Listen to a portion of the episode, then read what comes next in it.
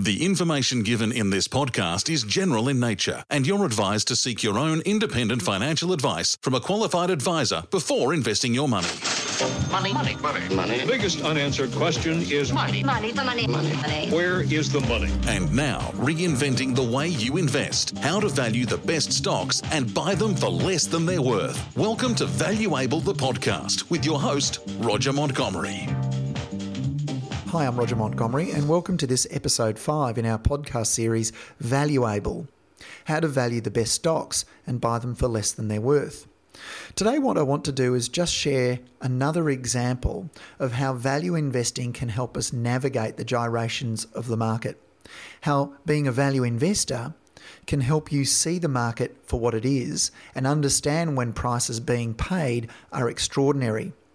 Now, it's often the case that it's mum and dad investors or institutional investors that are pushing the stock market to extraordinary heights. And we can see that for what it is using a valuation technique. But it's also the case that we can we can get to the heart of management's motivations through value investing. By understanding how to value a company, we can see when another company is paying too much for a target. And that was the case in 2007. A company listed in Australia called Wesfarmers made an announcement that it would acquire another company, one of Australia's largest or second largest supermarket chains called Coles. Now, Coles was an interesting business. It was a stable business. It is a stable business. Uh, it will roughly grow with the population, and occasionally it will perform better than its arch rival Woolworths, uh, and occasionally it will grow at a faster rate than the economy if it takes market share away from Woolworths. But then, of course, Woolworths responds and takes market share back from Coles, and so Coles will grow at slightly less than the economic or population growth rate. And therefore, over the long run, the when you're as large as Coles is, the growth of that business will be roughly the economic or population growth rate, or something in between the two. Now, the business was performing relatively well in a stable, competitive environment. It was generating a 27% return on its shareholders' funds of about $3 billion. You can think about shareholders' funds a number of ways. The first way is to think of it as assets minus liabilities, and that gives you shareholders' equity. Another way to think of it, shareholders' equity, is to think of the equity as that which shareholders have contributed.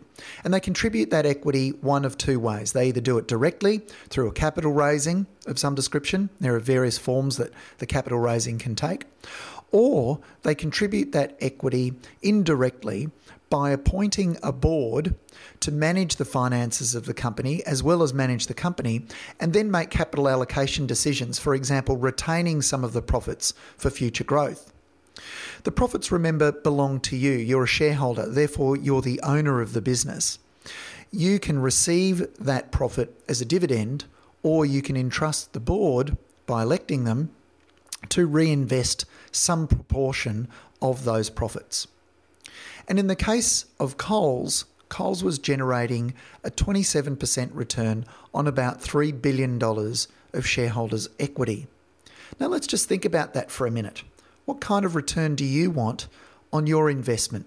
If you were going to buy a supermarket chain like Coles, which is large and stable and requires expertise, but nevertheless there are some risks involved, how would you decide to um, how would you decide what to pay for that particular business?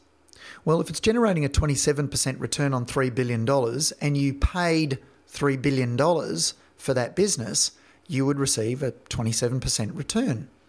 Now, you can choose to take the money out as a dividend, or you can choose because you're the you're the you're the owner, the only owner of the business, or you can choose to reinvest some proportion of it. But the return is 27% on your shareholders' equity, what you paid for the business.